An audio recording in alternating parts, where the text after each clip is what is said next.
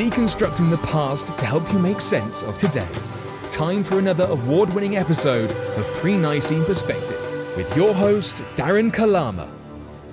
As most churches in Western countries have devolved into neoliberal freak shows by alienating core Christian dogma and doctrine, the flock has taken notice. But instead of leaving Christianity, they're making a bold move back to their roots and reconnecting with pre Nicene Christianity and the First Bible of 144 AD. In today's episode, we find out why, and we also unveil a special message for disgraced pastors and preachers. In our last episode, we demonstrated how the Damnatio Memoriae edict was used by Roman emperors and Judeo Christians to erase and replace the first Christian Bible of 144 AD and ban denominations that competed with the Roman Catholic Church following the Council of Nicaea in 325 AD. I recommend you watch it first and get up to speed before continuing on here because I'm not going to go over the same ground again quite that deeply. Uh, we're going to have a link in the show notes uh, for that episode, or you can just go to firstbiblenetwork.com and click on the episodes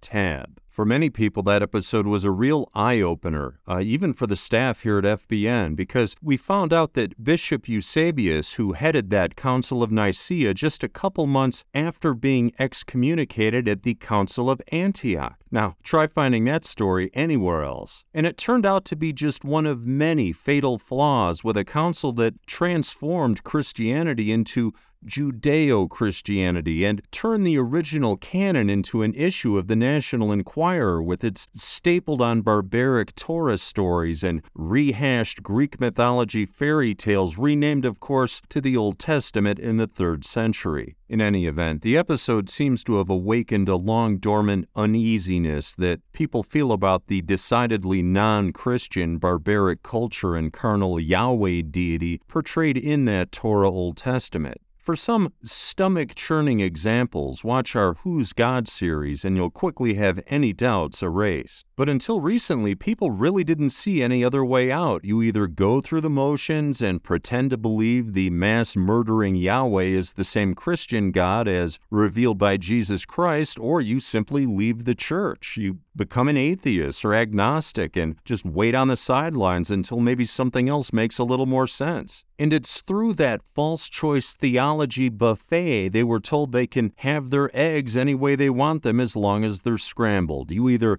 get a big helping of Yahweh on the Jesus plate or you get nothing. And as a result, we've lost billions of Christians over the centuries and millennia because of this false choice theology. Well, until now. People finally have easy access to that first Bible of 144 AD with its single gospel in 10 books, and it's sparking a revival of people hungry to reconnect with pre Nicene Christianity and the original doctrine, dogma, canon, and liturgical rites and sacraments.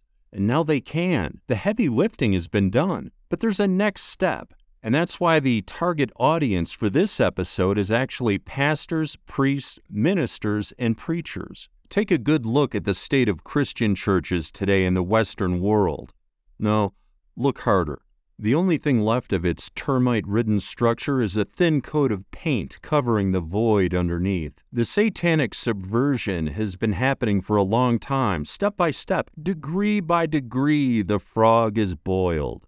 But now the situation is coming to a head. Do you really think your flock, your parishioners, didn't notice the capitulation to the sodomite wave? You think they weren't aware as you knuckled under to the fake plague church closures and masking? You think they forgot all about the fact that many of you even recommended that they be injected with these RNA bioweapons? You thought they didn't care when the name Jesus was replaced wholesale with Yeshua and other names found nowhere in the New Testament, like Yahweh and Jehovah? Oh, they noticed all right, and that's why your churches are almost empty. The few that remain are just going through the motions as you put them to sleep every Sunday. You keep ignoring reality and telling them fairy tales about Yahweh, the Hebrew war god. You keep doing that, and you can go back to selling Time Life subscriptions over the phone because they'll be gone, almost as gone as the cash you took to knuckle under to the fake plague orders. Yeah, you went along with it.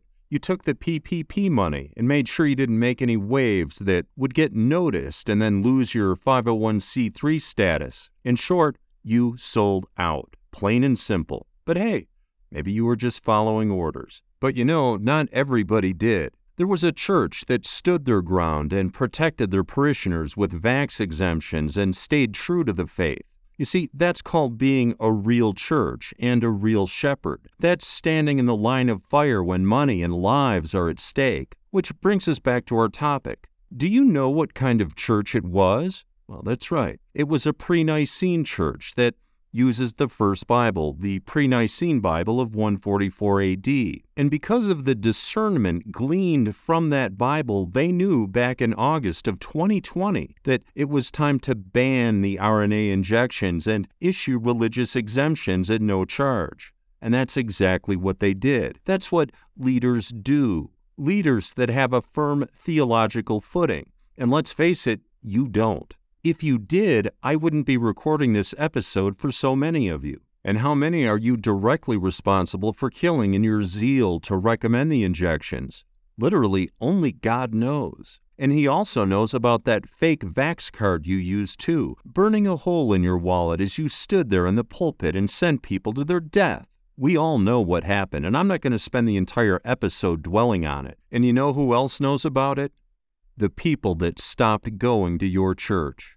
These are the same people that have been flooding back to the pre Nicene churches, or they're desperately looking for one, especially here in the United States and Canada. Now, for those pastors that I refer to as kinos, Christians in name only, that have no intention of changing their ways, you can save yourself some time and turn off the program right now. Let someone deserving of the bandwidth use it. And for the few people remaining, I recommend the following course of action. Number one, repent and mean it. And meaning it means following up with concrete action. Number two, get a copy of the pre Nicene Bible and familiarize yourself with it. I think it will strike a chord and you'll know that it's true immediately. All your government payoff money is probably gone by now, and the donations have probably dried up. So I'm going to give you a link where you can get it for free, and that's at theveryfirstbible.org.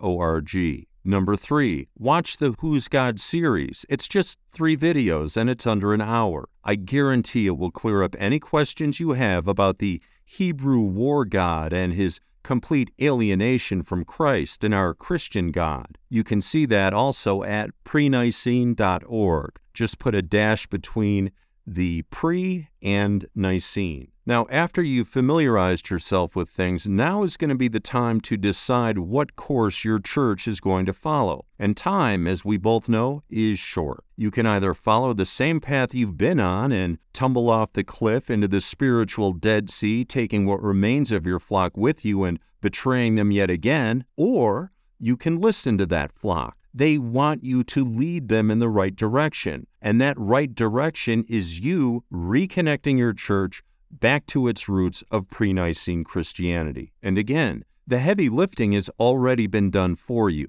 The Bible and the complete pre Nicene liturgical guide with rites and sacraments true to form are available. You'll also find a helping hand from the leaders at prenicene.org who are available to assist you with any questions and provide guidance for the reconnect. And the full power of First Bible Network will also be there for you with videos, podcasts, interviews, and radio coverage. FBN has a team dedicated to promoting your new, old, pre Nicene church. And for an example of a church that has already been established using this pre Nicene model and Bible, visit marcionitechurch.org.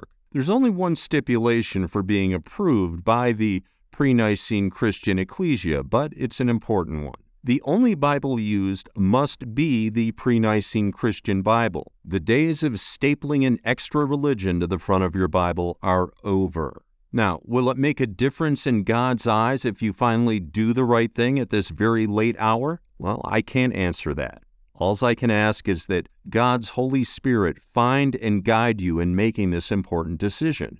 And if you're a parishioner that would like to encourage a pastor to reconnect, just share the link to this episode and remind him of 2 Corinthians chapter 4 verses 1 through 2. But if our gospel be hid, it is hid to them that are lost in whom the God of this world hath blinded the minds of them which believe not, lest the light of the glorious gospel of Christ, who is the image of God, should shine unto them. Unquote. Let's wrap up with the original Lord's Prayer. Father, let your Holy Spirit come upon us. Hallowed be your name. Your kingdom come, your will be done, as in heaven, so on earth. Give us day by day our bread for the coming day, and forgive us our sins, for we also forgive everyone that is indebted to us, and lead us not into temptation. Amen. I'm Darren Kalama, and we'll see you next time on Pre Nicene Perspective. You've been listening to Pre Nicene Perspective. To learn more about the First Bible and the first Christians, visit theveryfirstbible.org.